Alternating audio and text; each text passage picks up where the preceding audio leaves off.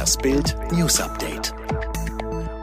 Es ist Samstag, der 13. März und das sind die Bild meldungen Malle offen für alle, aber unsere Hotels bleiben dicht. Prügelvideo aus Kassel. Sollte der Faustschlag des Sanitäters vertuscht werden? Frist für Ehrenerklärung der Unionsbundestagspolitiker abgelaufen.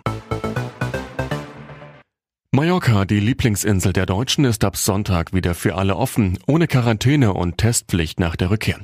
Nur ein negativer PCR-Test ist bei der Einreise nötig. Dazu gilt Maskenpflicht auf Straßen, aber nicht am Strand. Das RKI gab am Freitag bekannt, die Balearen, also auch Ibiza, sind künftig kein Risikogebiet mehr. Das gilt auch für weite Teile des Urlaubslandes Portugal. Die deutschen Vermieter von Hotels und Ferienwohnungen schauen in die Röhre.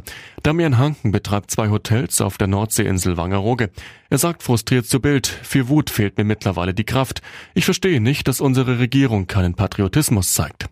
Noch ist unklar, ob ab dem 28. März wieder Urlaub bei uns möglich sein wird. Die Kanzlerin und die Ministerpräsidenten wollen erst am 22. März darüber sprechen. Der Rettungssanitäter nimmt drei Schritte Anlauf, dann holt er aus und schlägt zu. Der Mann, auf den er einprügelt, ist wehrlos an einer Trage fixiert. Zwei Polizisten schauen gleichgültig zu. Ein Überwachungsvideo, das Bild enthüllte, entsetzt Deutschland. Bild beantwortet die wichtigsten Fragen.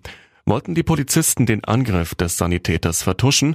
In der Pressemitteilung zur Tat wird der Schlag nicht erwähnt. Er sei aber im Einsatzprotokoll dokumentiert, so die Polizei Nordhessen zu Bild.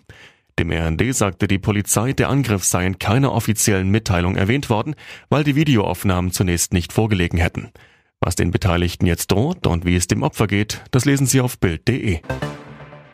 Alle Unionsabgeordneten im Bundestag haben die Ehrenerklärung unterschrieben, dass sie keine finanziellen Vorteile im Zusammenhang mit der Bekämpfung der Corona-Pandemie erzielt haben.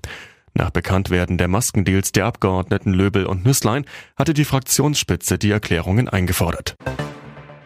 Die Familie des durch Polizeigewalt getöteten schwarzen George Floyd bekommt 27 Millionen Dollar Schmerzensgeld. Darauf haben sich die Anwälte der Familie mit der Stadt Minneapolis geeinigt. Seit Montag steht der Polizist vor Gericht, der für den Tod Floyds verantwortlich sein soll.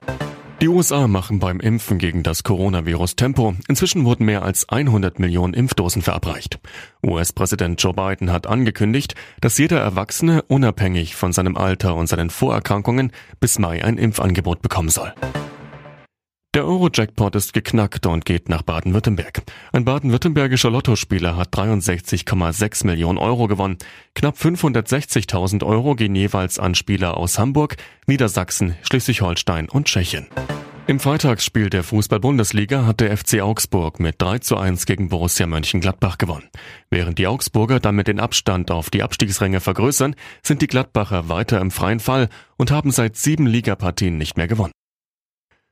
Alle weiteren News und die neuesten Entwicklungen zu den Top-Themen gibt's jetzt und rund um die Uhr online auf Bild.de.